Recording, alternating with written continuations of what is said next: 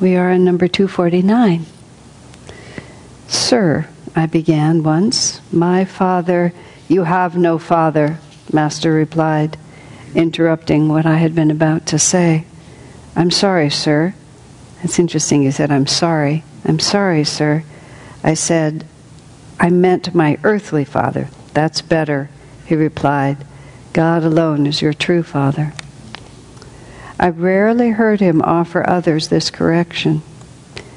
In fact, it may have been the only time I heard him give it at all. I'd never really tuned into that part of it before. I'd heard Swami say this, but I, I didn't really realize it was a unique instruction. Some people may think those words were too strong, but often he had a particular, if hidden, reason for what he said. Perhaps he sensed my father's opposition which later became apparent to my choice of a spiritual way of life. It was an interesting feature of my first two years as a disciple that every time I tried in meditation to visualize my guru, my earthly father appeared first in my mind. Only by sustained effort was I able to substitute for that image the features of my guru.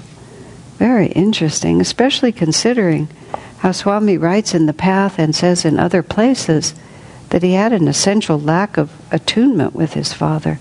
He writes about how, as a young child, his his father was interested in the how of things, and he, instinctively, the philosopher, was always interested in the why. And he tells in the path about his father taking him under the house to show him how the doorbell worked and how completely uninterested he was, and how he tried, you know, just to, because it meant so much to his father, to try to be interested in the things that his father was. And he also writes how, how what a disappointment it was for his father that his own firstborn son was so out of sync with him.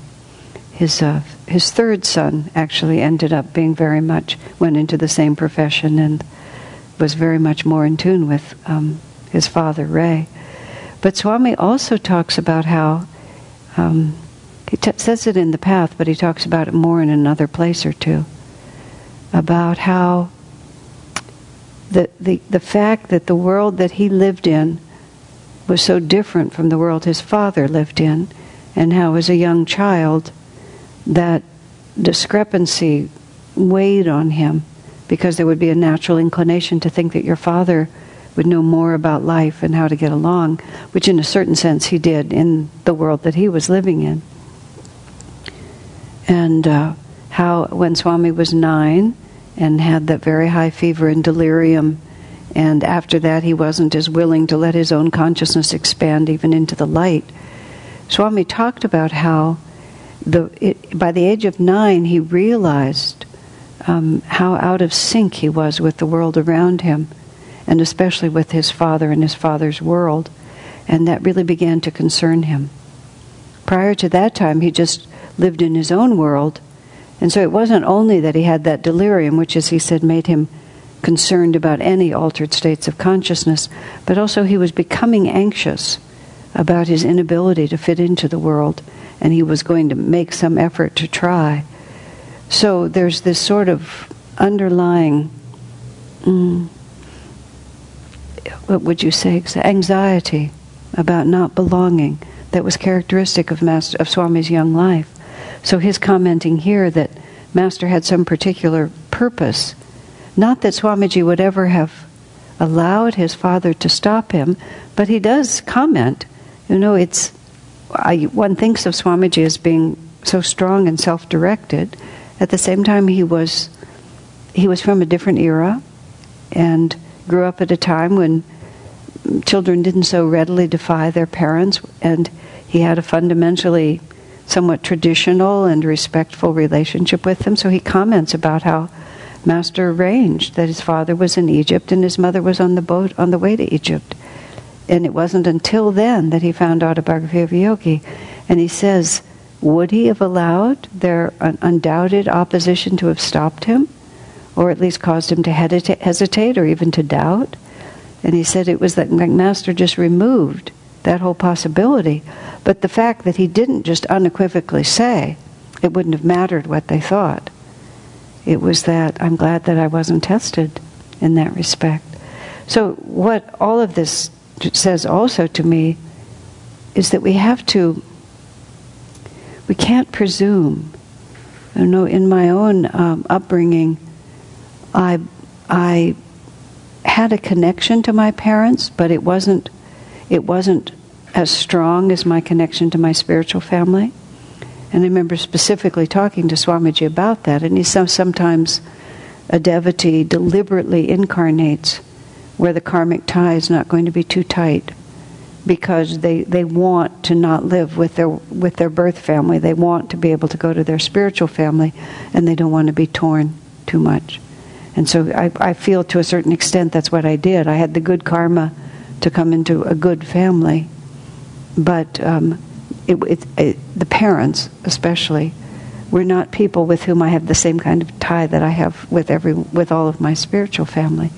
But I was still extremely impressed as time went on how complicated that relationship could be.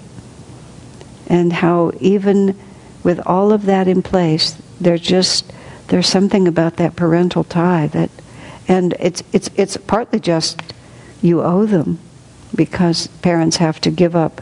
I mean, I only after seeing my friends as parents did I appreciate that. It was harder to see from the ground up um, what what they were doing for you, but they they do give up their own lives to a very large extent, and there's there's a debt of honor that's owed there, but not greater than your spiritual one. Yes, here it's coming. We have someone on the machine, so. Um, I'm just relating to myself because I grew up in a Orthodox Jewish family, and then, excuse me, and my father died when I was seven, and then my grandmother, his mother, was sort of like the matriarch of the family. She was really sort of fanatical, I think. And over the years, I've thought about that, and I've thought and then she moved away from the area, and I thought, on a spiritual level, that was a good thing because my life would have been entirely different. My mother followed Judaism sort of because that's what she was used to. She was actually pretty liberal. Uh-huh. And uh, my life would have been entirely different. I think Master was intervening there. That's yeah. what I have felt since then. Yeah, just took took it's us interesting. Yeah, those because those those uh, influences cannot be lightly discarded. I mean, I speak from my own experience because I really thought that I had separated myself from them um, decades before I actually did. I mean, I didn't even. It was so in me. Swami talks about later. It was the upbringing was so in me. I didn't even know that it wasn't me. You know, you just think this is who I am, and then in some moment or another, you suddenly see the arbitrariness of many of your attitudes and realize you just took them in. I had a um, uh, interesting just moment. There were three three of us. I'm the middle child, younger sister, older brother, and most of the time after we all, well, my younger sister stayed with my parents longer, but my brother and I both left pretty early and never really lived again in the house. And then spouses and eventually a grandchild came into the picture. So it was not that often that the original unit was in, was in place together once we reached adulthood. But there was one time, and I just don't even know what caused it, but both my parents and all three of us were in the house together as adults. I was long since at Ananda, and so no spouses, no children, just us. And there was this extraordinary feeling of incredibly cellular subconscious merging of energies that had always been slightly interrupted by the presence of others, but when there was nothing to interrupt it, we, the whole unit just went right back into that. And uh, because we'd come up as children, you know, it's all inculcated in you very small, uh, from a very small age. It was, um, it was a real wake up call to me to realize how, how profoundly we're formed by all those experiences and how we have to be vigilant to them and can't just constantly just fall back into those attitudes because they were the ones that were given to us. I mean, we can choose them and we incarnate in them because we have a certain attunement to them, but uh, they are arbitrary. Very, very, very arbitrary. Even after decades at Ananda, I, I woke up in my 50s and realized how much of my personality was still a reflection of my childhood.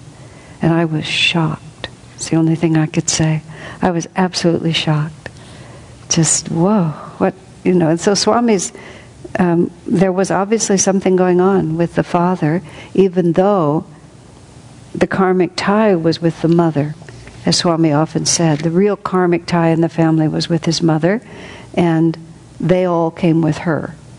It wasn't that he didn't have a connection to them, but he would not necessarily come into that family for, for any of the others except for her, and then the whole unit came together. That was Swami's explanation too when um, the teenagers at Ananda, the parents, the, abs- the answer the parents could give to the teenagers at Ananda when they would rebel against what was happening was that they could say, Well, it's not my fault, you chose me. And then Brian Powers, Bajrang, who often was sort of the the uncle who was the confidant to a lot of the teenagers. It was a nice system in the community. They would come to him and say, "Never in a million years would I have chosen." You know, just the, the teenagers being upset. So Bajrang came to Swami and said, "What do I say?" And Swamiji's answer was, "You choose the family sort of in a general sense." And you don't really actually pick out every single detail. So, depending on what the parents were trying to put over on the kids, the answer may have been yes or no. but nonetheless, the whole birth was chosen, and whatever the package was, you have to take responsibility for it. It's such an ironic thing. I was talking to uh, one particular person whose uh, whose child inserted himself into a situation in which circumstances were not ideal, let's just put it like that. And then later had the chutzpah to blame the mother for circumstances not being ideal. I said, "What is this? You know, you accepted you accepted the child with enthusiasm, but you did not plan this. You know, this was this was someone else's idea." The mother just laughed and said, "Oh, I could never say that."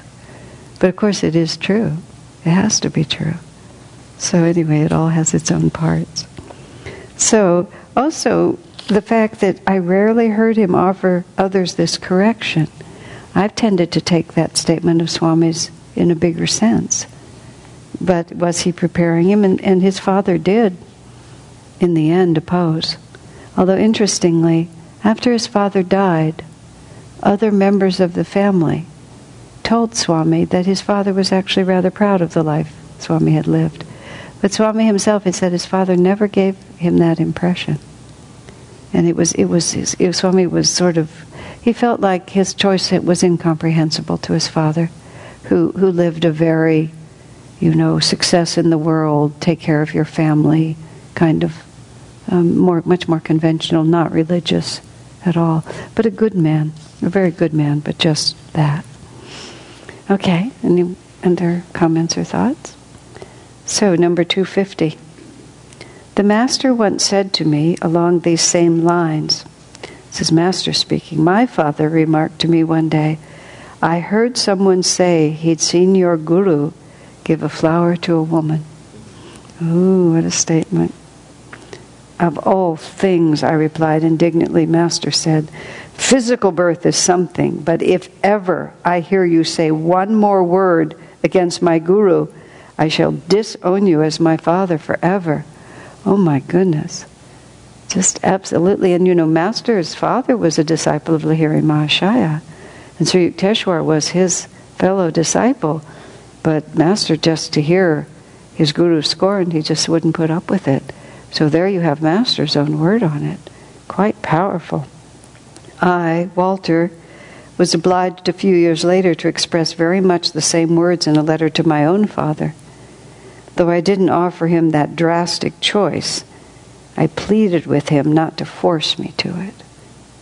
Because it was the same thing. You know, Master's uh, Swamiji's father was trying to sort of exert a father's authority and, and by various means try to win him back to the family nest from which Swami was lost and was in fact lost pretty much forever. Um, in my own family, my parents mostly supported me, but sort of randomly over the course of many years, my father decided at a certain point to question. So did my mother. My father, we were sitting at lunch. I was about 35, maybe 40 by then. Been at Ananda 15 or 20 years. And uh, he just started, I don't, really don't know what prompted him. He, it wasn't like, we, I don't think we were in litigation or anything like that. It wasn't like there was any, like nothing had changed. And uh, I think they just got tired of it. They thought that eventually I would come out, but I never did. And he just started, in his way, building a case. I said, You know, you raised me to be very independent, to think for myself, and to follow my own way, to have confidence in my own way. I said, That's what I've done. I thought you would be proud of me. that was a little bewildering to him. Um, but then I also, and I told him, which was interesting, that I think even it's still true that Ananda was tw- uh, 10% Jews, which is a much higher percentage than the world. And I, I pointed that out to him too, that, you know, Jews are always in the forefront, and this is the new movement. And so, you know, I'm out there, as we always have been, leading the way with some new ideas. That was a little disconcerting to him too. but then, much more seriously, I said, don't ask me to choose. You know if you ask me to choose, you're not going to, I'm not going to make the choice you want. So I said, I just said, I suggest you just drop this. And he did. My mother and I had a much more amusing exchange. At some point, my mother seemed to understand that we were also devoted to Jesus, which had always been true, but my mother had a way of um, reasoning things out in her own way and she did not like to be, she didn't like me to dispute her process. She wanted me merely to accept it, which was a bit of a difficulty between us because her process was always rather random to my, from my perspective. So she decided that we were, we were devoted to Jesus, that we'd become devoted to Jesus. I told her we were always devoted to Jesus, but somehow she decided it had just happened. And somehow, because it had just happened, now there was this sudden cultural difficulty that had never actually been there before. And for reasons known only to herself, she just, this became a big deal for her. And she was lamenting this, you know, and she starts lamenting if only we had given you an actual upbringing in Judaism, if only we had really, you know, made you understand your own tradition. My parents have never been practicing Jews. I don't know why this would come to them, but they just, this long thing like this. And I'm trying to reassure her by telling her, oh, it's no, it's not really true. You know, it's completely different than that. And this little voice inside me says, let her take responsibility.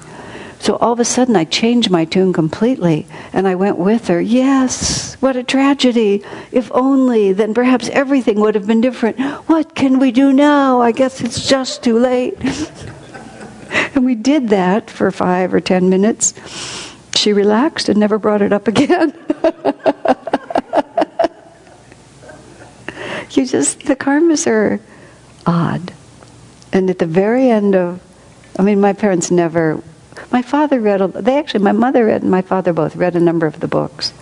But we never, I don't know if they ever really understood them or knew what to do with them, but they did read. So I think that, you know, the karma of their being my parents caused them to actually read Autobiography of a Yogi understand, accept, I think that was another level. We never talked about it, but they did read it.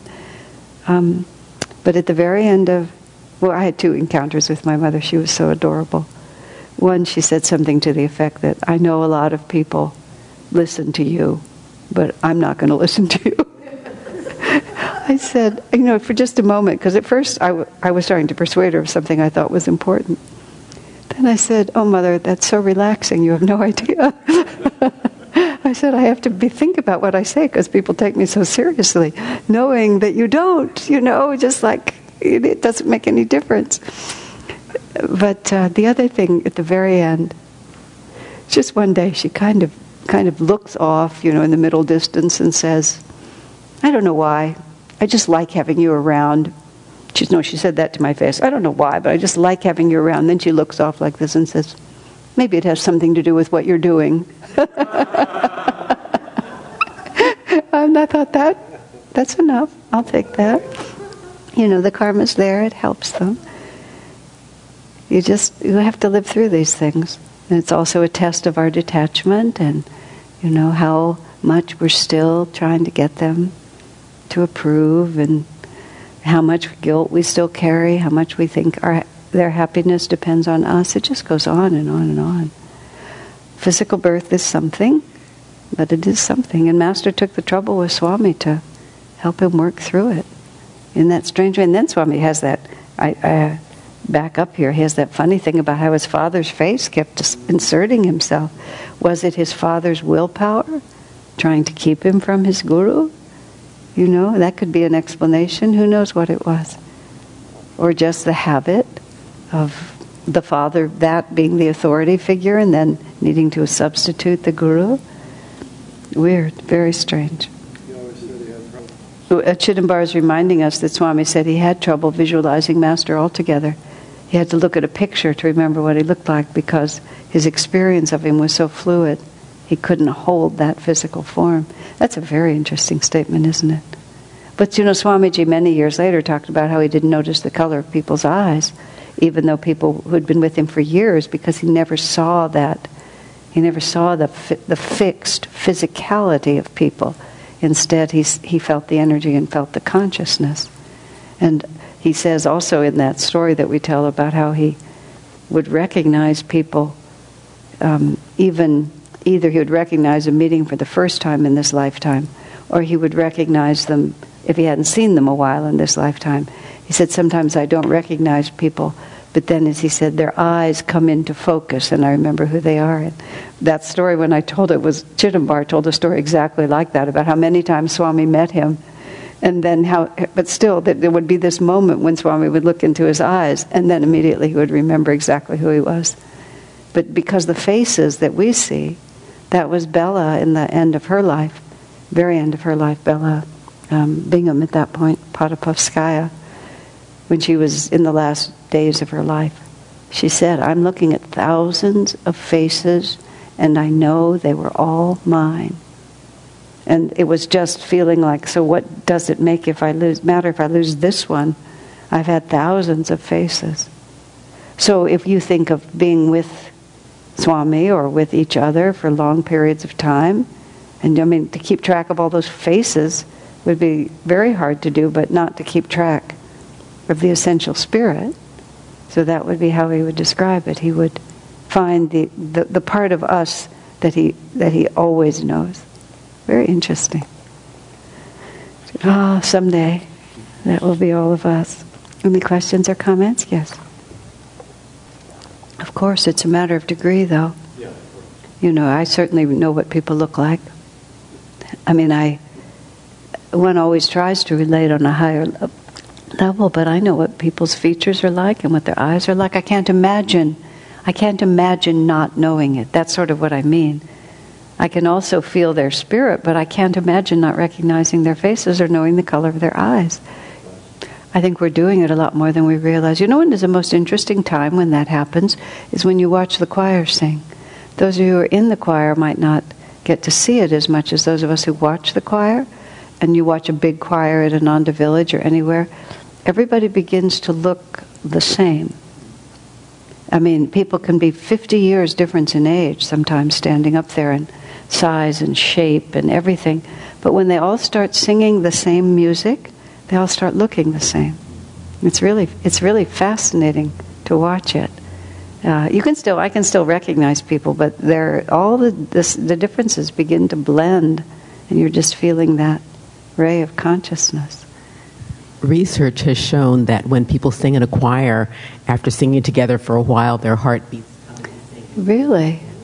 Isn't that interesting? The heartbeats sync after if you sing in a choir together for a while. Well, wow, isn't that fun? Well, that's marvelous. I'm sure that happens with us because we're already so attuned to each other. Anyway, that was Swami's answer when uh, years ago when the choir was tour on tour in Italy, and it was a choir that was brought together from mostly from America, but just from everywhere. Fifty singers from all different places, and when someone in the audience said, "Oh, you sing so beautifully together. You must practice all the time." And um, I think it was Gitanjali, the girl, and she said, Oh no, we've hardly practiced it all together. And Swami said, No, that's not true. He said, Because we meditate and do the same spiritual practices, we're actually practicing all the time. Most of the effort when you bring a group together is to get them in tune with each other. And since we are already so much in tune with each other, just to learn the songs, it's like the last stage of rehearsal. He, he really corrected her. He said that that might have been technically the right answer, but it wasn't the right answer. Interesting. Huh. All right. So, number 251. The Master said to me one day, Keep on becoming good. You are doing better now. Isn't that nice? Wouldn't you have loved to be told that? Keep on, you're becoming good. I answered him, I've had a few things to work on, haven't I? You can see how sweet their relationship was. Yes, replied the Master. I've had moments with Swami where I've said something like, I've been a big doofus, haven't I? And he would say, Yes. You're just like, No, no space around it. Just, uh huh. Yeah, that's right. Yes, replied the Master. There was too much intellectual aloofness. Interesting quality. I know, I said. It has been a strong habit with me. I'm still working on it. Habits, the Master replied, can be changed in a day. They are nothing but concentration of the mind.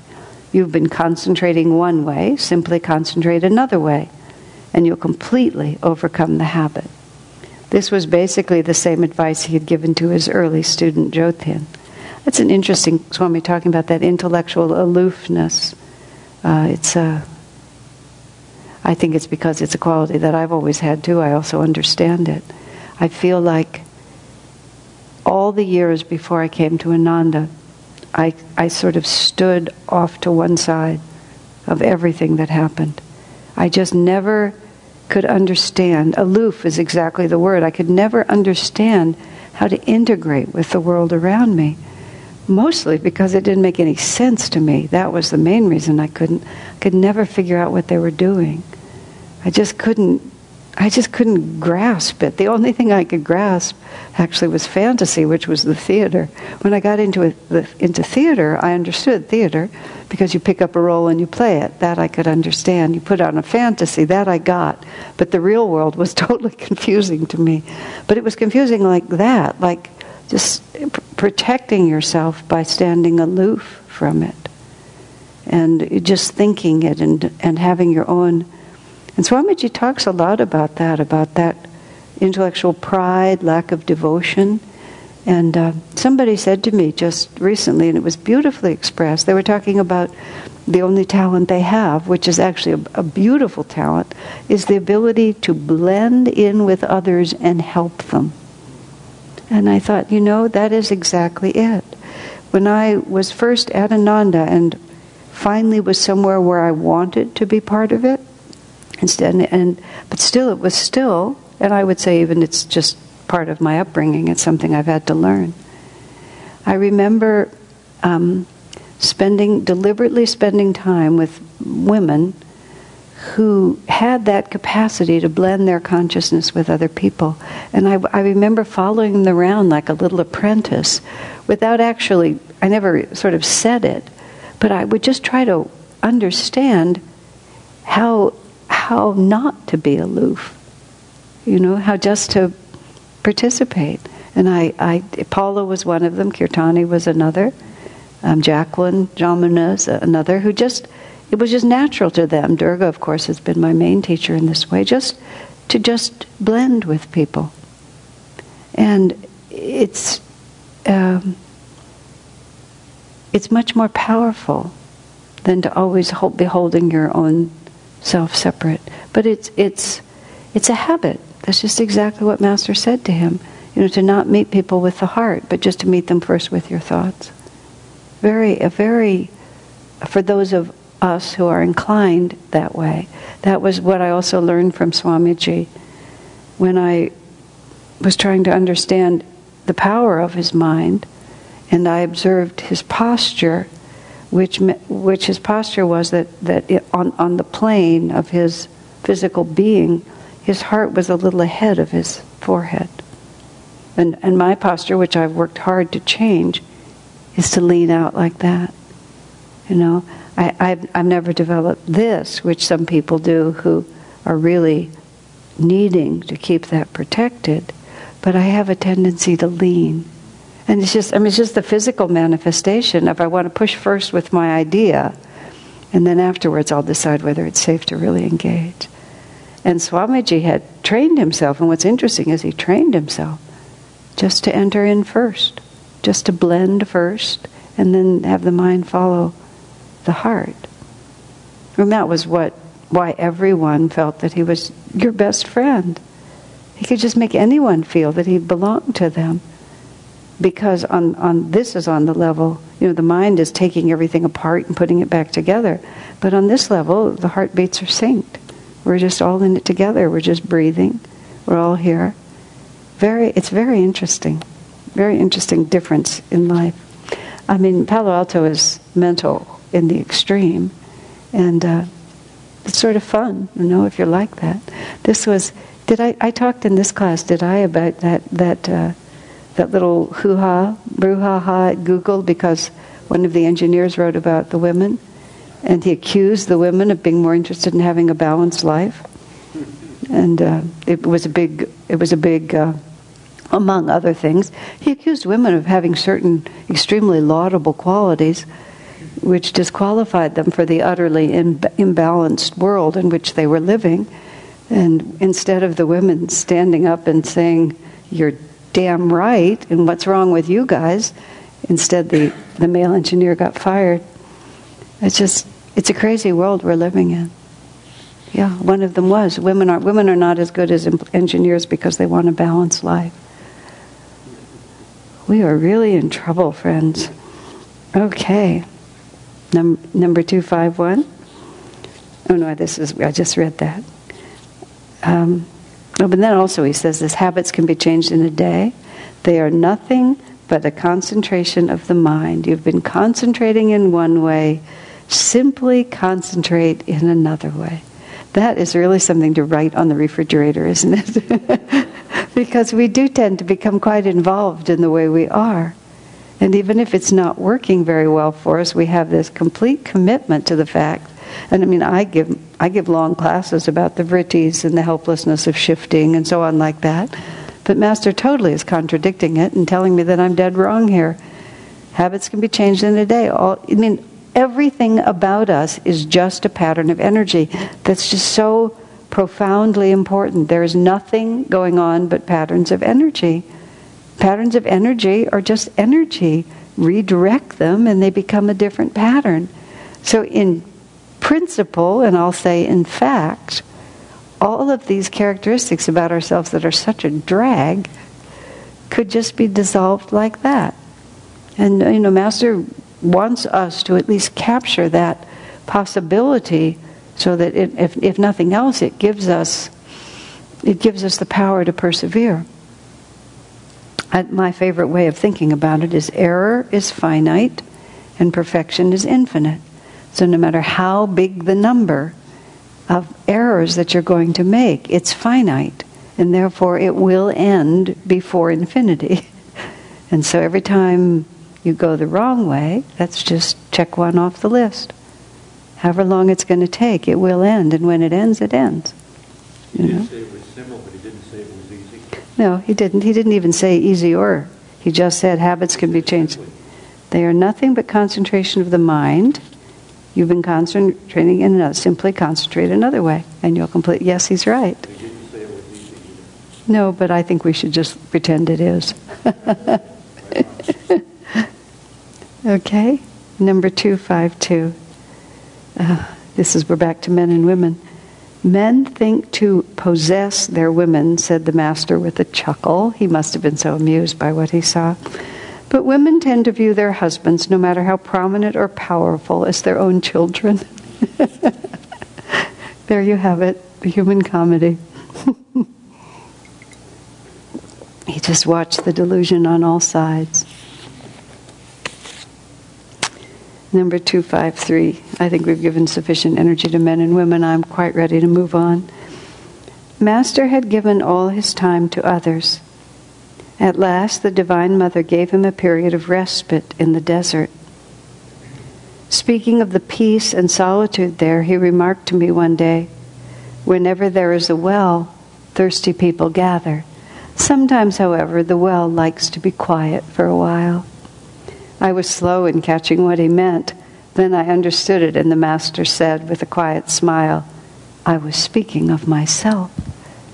You know, it's, it's sweet how much uh, intuitive communication there is. Master said it, and, and, and, Master didn't finish until Swami himself had caught the thought.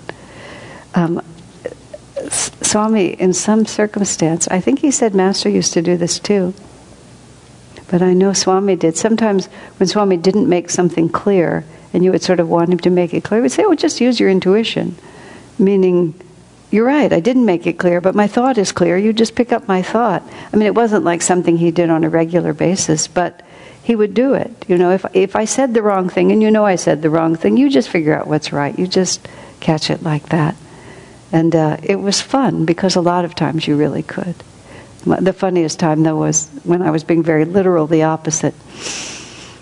This was way back, like 71 or 72. Some of you have heard this story before, but uh, he had a phonograph record of Jacqueline du Pré playing a beautiful cello. Um, piece. I don't know what it was. And he used to love to listen to it sometimes. And the piece that came right after, he wasn't as fond of it. So for one evening, for some reason, he and I, and um, certainly and perhaps Kalyani, I don't remember what else had happened, but we were listening to it. And as soon as it finished, he said, Asha, would you stop it? like that. And I, I got up and I, I was going to turn off the photograph record. I was halfway to the photograph record, and all of a sudden I had this like global sense. What could he have been telling me to stop? You know, just like everything about delusion in me. and this, this very weak little voice, I said, Did you mean the phonograph record? like that. he, he, knew immediately, and we both began to laugh. He said, Yes, dear, the phonograph record. but just like these things come over you, this total, because he said it very, very strongly. Asha, please stop that. Okay? logic, intuition, logic bounced back and forth. but a lot of times in conversations with Swamiji, half would be spoken and half would be not spoken. There would just, you know, would just be. It's true with everyone, but it was just somehow more notable with him because it was just part of the, just part of the flow. And you know, it was a joke that he he began to call everyone around him Leela, and it became a question of intuition. You had to figure out which Leela he might have meant. You know, who was it he actually really wanted? Leela was able to tell whether he actually meant Leela or not. The rest of us had to figure out who he wanted. All right, any other questions or thoughts? Number 254. Vance Milligan was not yet legally of age when he came to Mount Washington. He left later in obedience to his mother's wishes. When he grew older, he returned, but this time it was with his mother's sanction. It is good you have her permission, the master remarked to him. Without it, you should still have come. but it is even better that she does approve. Remember, you are God's child for eternity, not for this one lifetime only. So here we are, the other side of all that we were talking about, respecting your parents. It's, and this is all about where there's dharma, there's victory. When there's a lower, a lower, a higher duty negates a lower duty. So honor your father and your mother, except if they want you to honor them more than you honor your commitment to God. And then it ceases to be your duty. And there's this wonderful story. When Swami Shankara was only a child, he felt inspired to leave home for God. His mother tried to dissuade him. Shankara, instead of pleading with her, what a, what a consciousness, jumped into a nearby river and let a crocodile catch him. See, mother, he cried out, I will let the crocodile pull me under if you don't agree to my leaving home. Even at that young age, you see, he had spiritual power. Well, what could she do? Hastily, she gave her consent. Shankara then made the crocodile release him. He swam to shore and straightway began his historic mission. Huh. I, and other versions of that story Shankara adds the line, Mother, you're going to lose me one way or another, so you might as well just let me go. Years later, the master continued. Shankara cried out suddenly, I taste my mother's milk. She is dying. Contrary to the Brahminical code regarding renunciates, he went to his mother and helped her in her final moments. Then, with a divine fire emanating from the palm of his hand, he cremated her body. Yeah. But also, when you think about, uh, well, of course, the karma between them, but that he was just a child and he walked away from her. She gave him birth, but she didn't raise him. He raised himself in the spiritual way. But the tie was still that powerful. It's, I think we often really don't know what's really going on. We just, we just can't tell. And the masters you know, just come in from all these different angles um, with these experiences and show us at least a little bit of the potential I had that. I had that moment when Paula took her last breath. When I, we were all in the room with Paula, and she stopped breathing, and I felt an astral wind, which I, which I, I, I want to say I saw. I suppose I saw it sort of inside myself. It felt like an angel that just huge angel that, that just went over my head with this enormous whoosh. I don't know whether it was Paula herself who, who had transformed into that or whether it was the angels who came to take her. I really couldn't say. But, but simultaneously with that was this extraordinary realization that Paul and I had this soul union, um, soul friendship.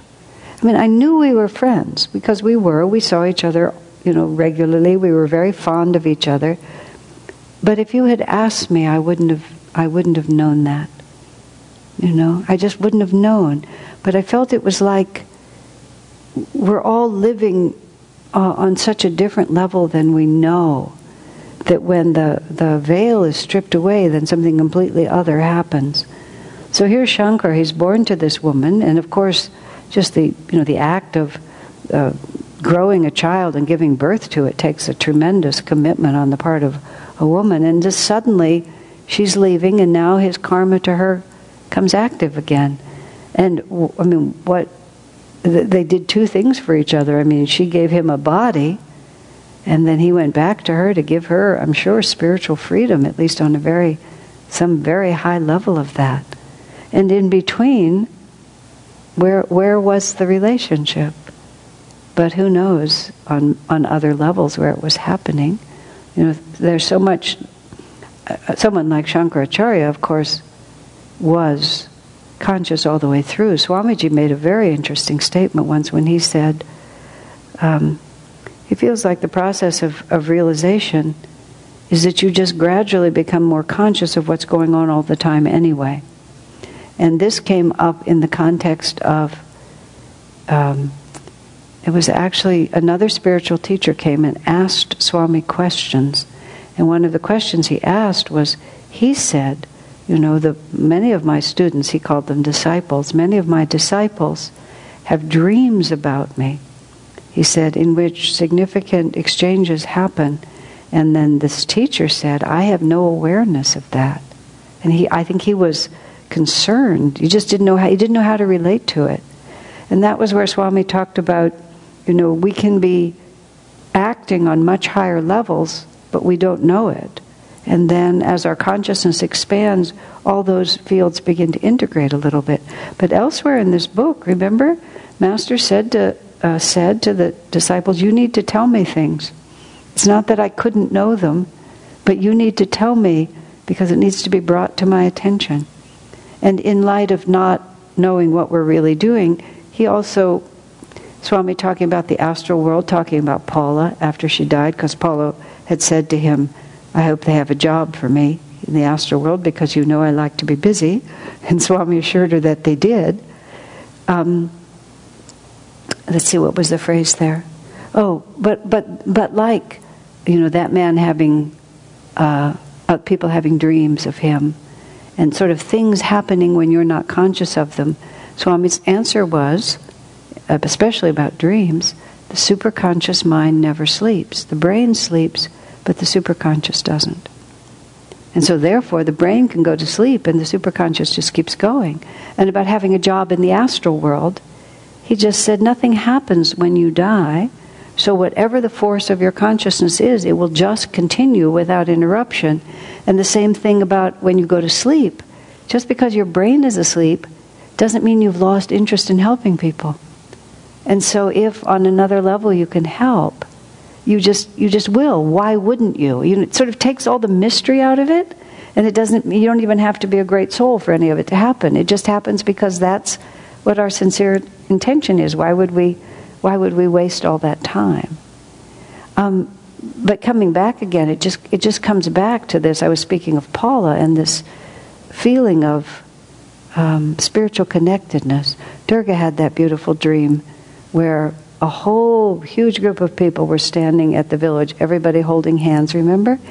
And then she said every so often somebody would ascend. And, and in the dream, she realized that when somebody would ascend, it was they had become liberated, they'd become spiritually free, which was beautiful in itself. But she said the most notable feature of the dream was nobody cared that it wasn't themselves when it happened. Because the family knew that if any one of us reached that state of spirituality, then all of us would be uplifted by it. So we were, she said, we were just equally happy and never stopped to think, oh, I wish it was me. Isn't that a beautiful way to think about it? But that's the um, spirit, you know, that we want to bring into ourselves and just live that way all the time. Blend in and then try to be helpful. You know, it's a wonderful way to think. Okay, let's take a, a few moments break. No, it's a, that was an important revelation. I'm really glad you shared it. We all shop at Trader Joe's and Costco, and and we all have the same pens. We all have the same food. Yeah, we all do the same. I mean, I gradually get concerned about it sometimes when I open other people's refrigerators and it has exactly the same stuff that I have because we all shop at the same stores and just gradually our, our whole beings are just going to meld together. And the unity will not be spiritual. Okay. Mm-hmm. Ready? Anything else that needs to be said before we launch forward? Or wants to be said? Need is a relative word here. okay, number 255. Master says, Don't go into the city. He used to tell the new monks. This ashram is your city. It has everything you need. You know, it's just living as we do in the middle of a very enticing environment in which there's many um, things that could be of interest to us. It's always a very interesting balance point between just accepting the life that we have and also holding ourselves back from it. When we lived with Swami at Ananda Village, and actually all the years that I've known Swami, he would go shopping, he would go to restaurants. In the early years, we used to go to movies before there were videos. He, he, he just interacted with the world around him, and he took us with him. It wasn't like he just went by himself, he would always take us with him. So the model that he set was much more in the middle. At the same time, I've certainly become conscious of uh, solving, well, this is how Stephen Levine put it in his book about death and dying, which was written decades ago now, but he talked about how we are accustomed to feeling some um, vibration, a a, a vibration in our consciousness, and we are accustomed to solving it by, by using our body to create some physical response. And so we feel a little uncomfortable, we'll go up and, you know, stretch at the window. We feel a little hunger, we'll go get something to eat. We feel a little lonely, we'll call up a friend. There's some vibration in the consciousness where we feel a little unsettled. That's the word I was looking for, a little unsettled. And we'll use our bodies to do something. And then he talks about the process that happens in if a person dies doesn't die suddenly we're gradually, little by little, the capacity to use your body begins to be taken away from you. And he was talking about helping people die, and he talks about this intense restlessness that sometimes dying people have, almost to the point of hysteria, because their consciousness signals some unsettlement and they have no physical capacity to solve that problem of consciousness through their bodies and how panicky people can get about that just because they don't know what to do. And then he talks about how they will often transition through that and realize that the problems, as, as Stephen put it, the problems of consciousness can be solved on the level of consciousness, which is a phrase that I've always kept in my mind. Not that I'm strict in the way I live, but I always still keep it in my mind. Is this, if this is a problem in my consciousness, can I resolve it on the level of consciousness? Or do I need to do some outward action in order to bring myself back to a comfortable state? Now, I have to say that, and I, I, I condition that by saying how much Swami interacted with people and with the world around him. And um, the Stanford Shopping Center was one of our, quote, main pilgrimage spots here. And invariably, when he would come to visit, and he used to like to go to Fry's. Fry's was a Fry's was an equal pilgrimage spot. Swami always liked to see what Dwapara Yuga was doing technologically, and it was uh, much more. Uh, before the internet took over so many different things, it was really the place where you could find. And he always enjoyed going to Stanford Shopping Center. We'd walk up and down and look at the flowers and look at the pretty shops and stop and have a cup of tea. And, you know, he, he didn't just hold us up in the house and have us just stay there.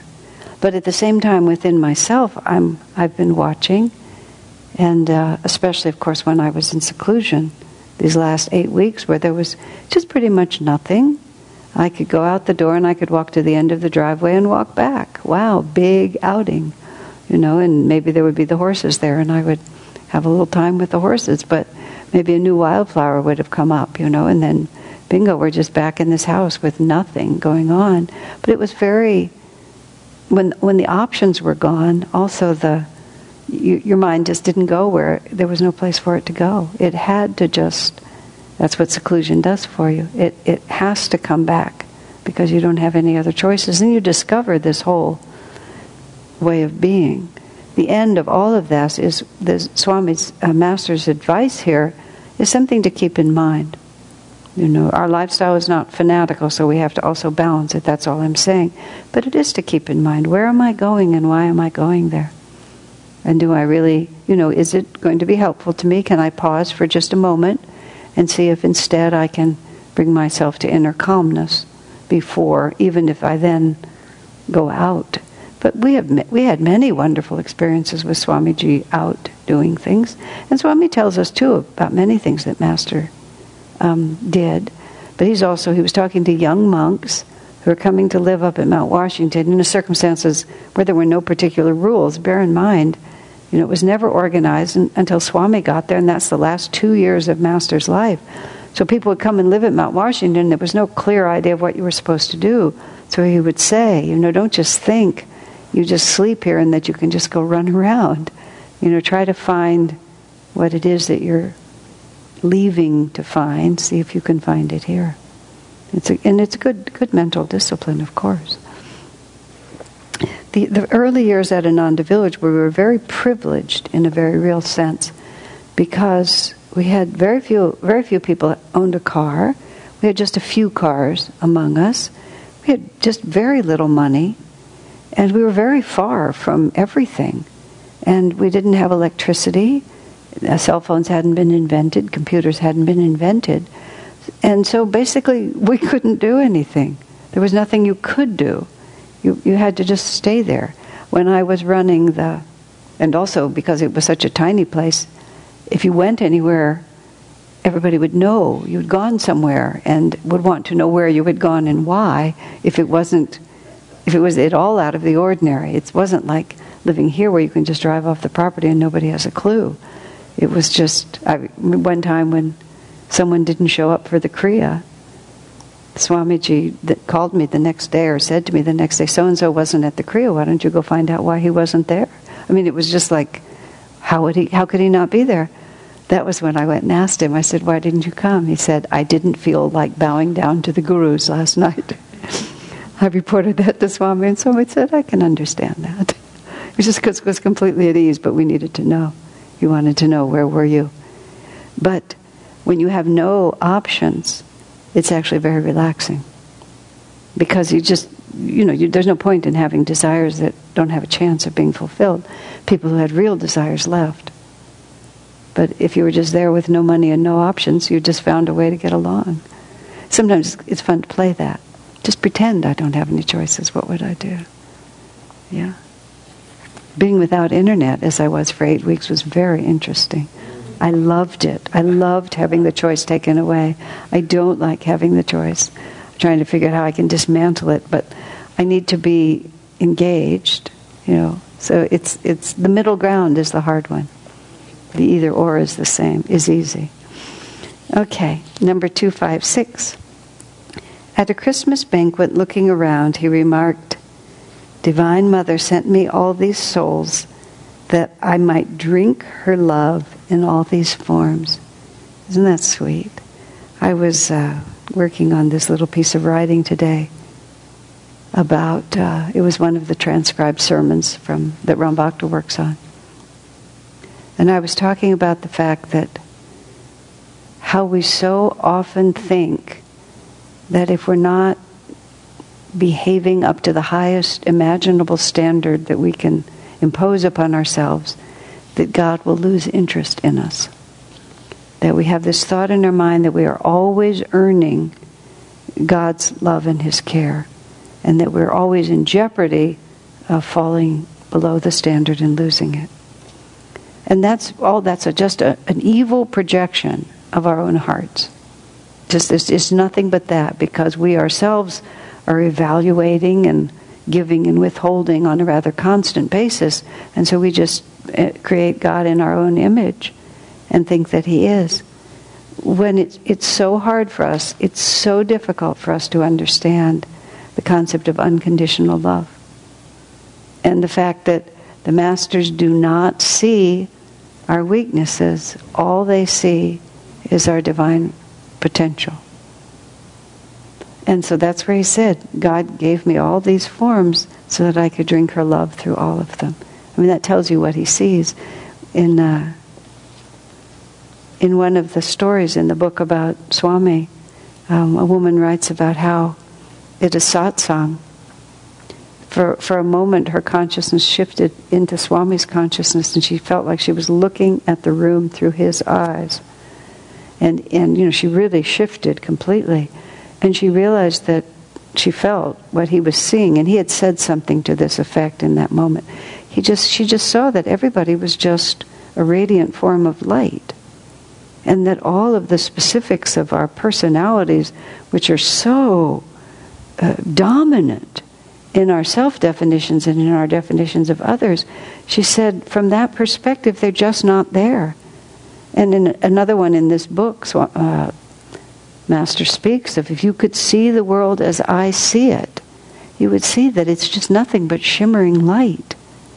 And that, you know, all of this is just a dream. That's from their perspective, that's, that's real. I mean, whenever one begins to feel that possibility that God is not caring for me, that Master is not right here with me, try to shift yourself into what that world, what their world looks like, and how you look in their eyes.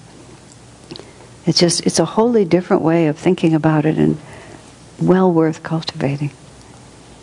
Yeah. All right number 257. Those who are with me, he once told me at his desert retreat, I never have any trouble with. Just a glance. See, look how look how Master confided in Swami. This is also interesting. Master's explaining to Swamiji how he works with people.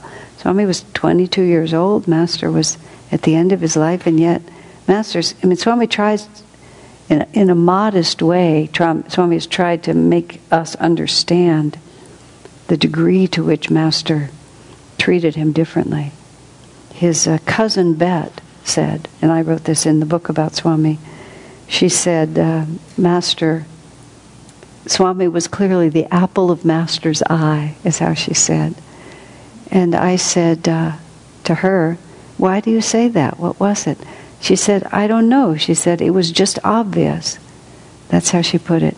And later, when I, ta- I told Swami about the, that was when I started that book, I interviewed relatives and friends of his. So I interviewed her for the book.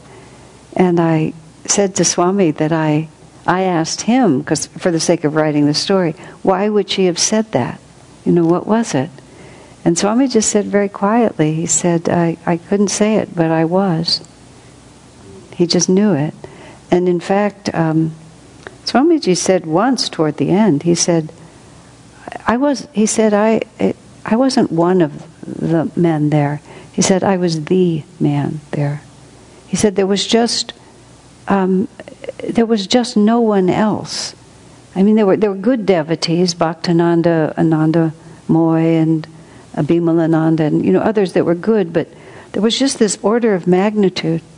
I mean, it was a very, it was very odd when Swami said that, but, I mean, he was, he didn't want to emphasize it because it was too inappropriate, but nonetheless, he wanted me to understand. He said it was just that, that like that. Master saw what he had in Swami and just began to train him. And he was, he was training Swami for something that no one else was anywhere near. That's what he meant by that. You know, he was helping the others and they all lived their lives, but you can see by what none of them did compared to what Swami did, what Master was dealing with there. So here we are out at the desert retreat, and much much of that relationship happened at the desert. Uh, much of it when no one else was around. Very interesting lila. Those who are with me, he once told me at his desert retreat, I never have any trouble with. Just a glance with the eyes is enough. It is much better when I can talk with the eyes. I just wilt when I have to scold outwardly. All those who are with me, most of them anyway, are saints from before. What he meant, I think, was all those who are in tune with me, Swami says parenthetically. I love this line. Sir, I said, what about those who don't seem all that saintly? well, some of them are fallen saints. I was thinking of myself, sir, I explained. Master responds, It is better to have neither superiority nor an inferiority complex, he replied. Whatever you are, give it to God. It's very sweet. Most of those who are with me, who are in tune with me, have been saints from the past. Did I mention to you what I read somewhere about one of among reasons why a master would come in to someone like William or um, Ferdinand and so on is because his disciples needed that kind of experience. And Master thought it would be best if he accompanied them.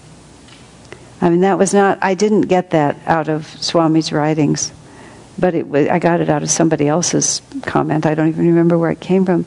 But I thought, now that is very interesting, isn't it? Isn't that an interesting way to put it? Um, I don't know if the master would be compelled by the disciples, but one of the things that happens when a master incarnates is that he, his, his, his mission becomes limited and defined by the circumstances under, into which he is incarnated and by the needs of his disciples. So you would think, I mean, being a warrior and many of the things that he went through, um, and that the disciples had to go through with him. He, he talked about Norman being his giant and what a good fighter he was. I think he spoke about Jerry Torgerson as also being a really good fighter. I mean, he was a general and he needed really good soldiers. And there were some, just like as a disciple, you try to understand what the master asks of you. You can see if the master's coming in to be a warrior and he's going to have to conquer, he's going to want to have with him disciples who know how to fight. And he's going to really appreciate disciples who know how to fight, who don't shirk from the task at hand and are not too delicate to pick up their weapons and go bash the enemy. It's a peculiar thing, isn't it? Because that's what he's really talking about. He's talking about warfare. But he's talking in a very positive way about these disciples. They were strong for me when I needed them to be strong that way. So you can then stand back and think, Um, well, yes, that would be something worth learning. That, I mean, just like Arjuna and Krishna. Krishna drags him into battle, and Arjuna's supposed to fight, and he's supposed to kill his own relatives. And Krishna's not very sympathetic about Arjuna's obvious objections to doing that. So you can see Master there. I, I, I mean, I, I don't feel like I've been that kind of soldier very recently. So it's, it's an, almost an impossible thing for me to imagine. But I know men and women. It's not just that I'm in a female body.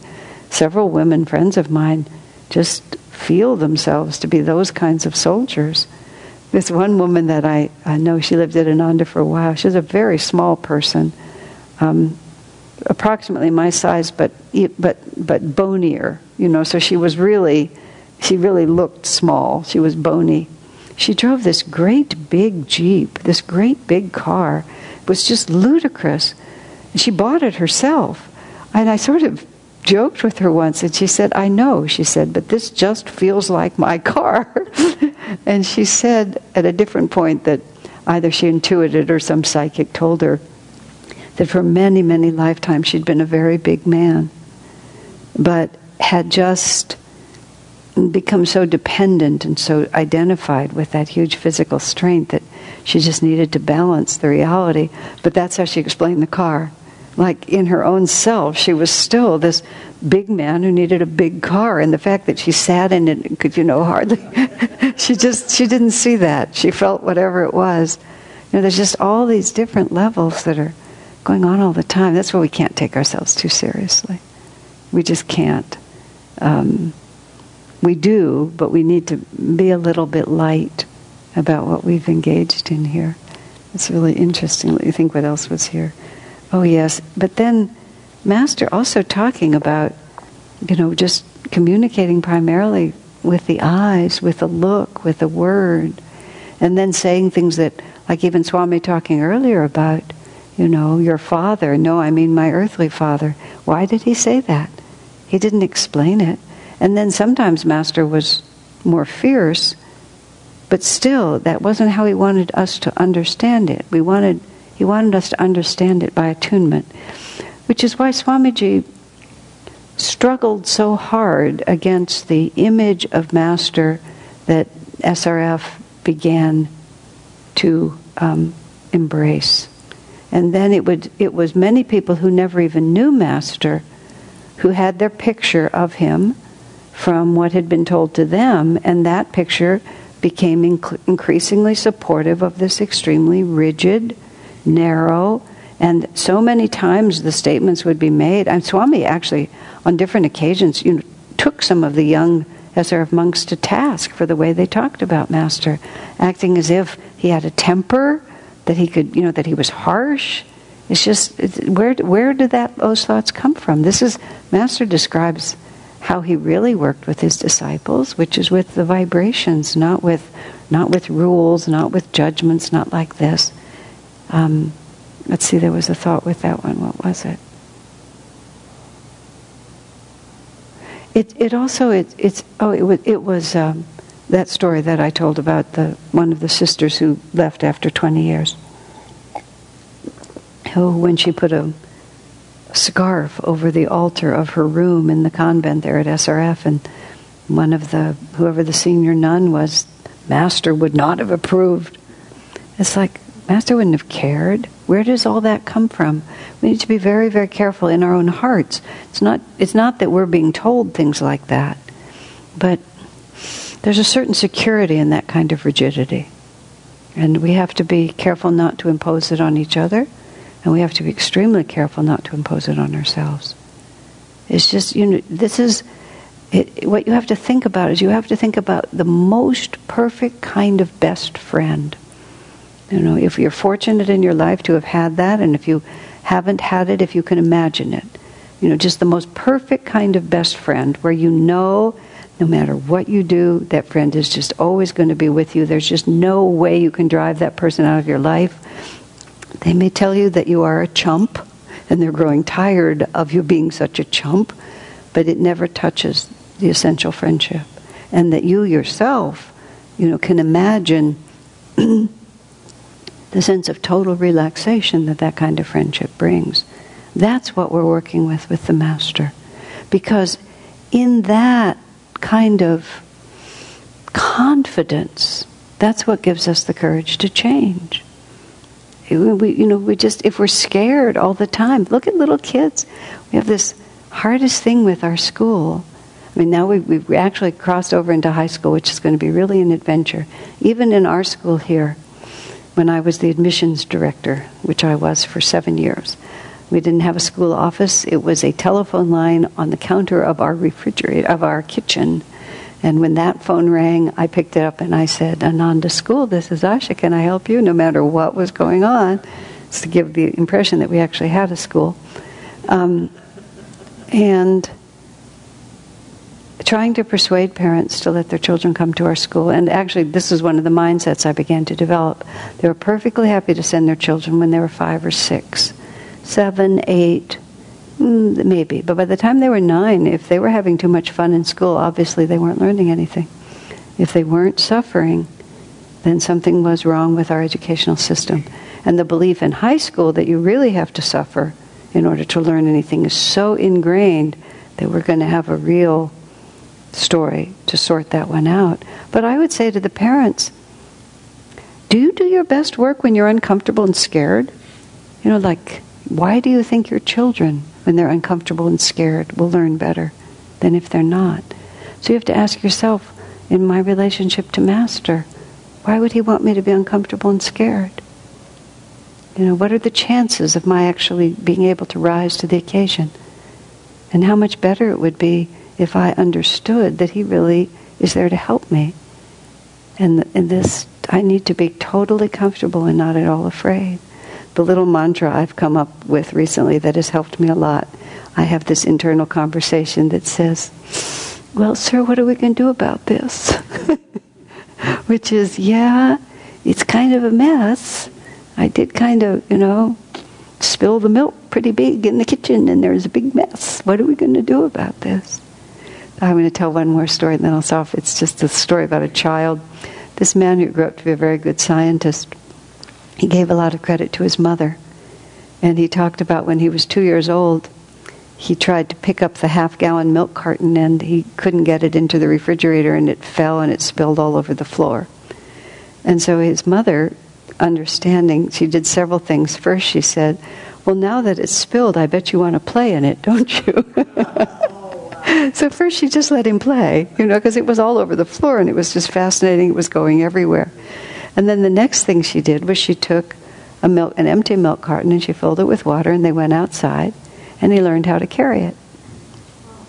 You know, it was just like that's what happens. Oh, you spilled the milk. You've made a mess here. But you probably want to play in it a little while, don't you? That's why you made it. But then let's go somewhere and let's learn how to do it. Just just how the, I mean if God, if God were your best friend, which incidentally He is, how would, how would you behave with Him and how would He behave with you? That's what we want to remember. Okay? Well, that'll take us through tonight. Yeah, I think that's a good way to end. So we started at 249 and we finished at 257. So that's it for tonight. Thank you. Mm-hmm.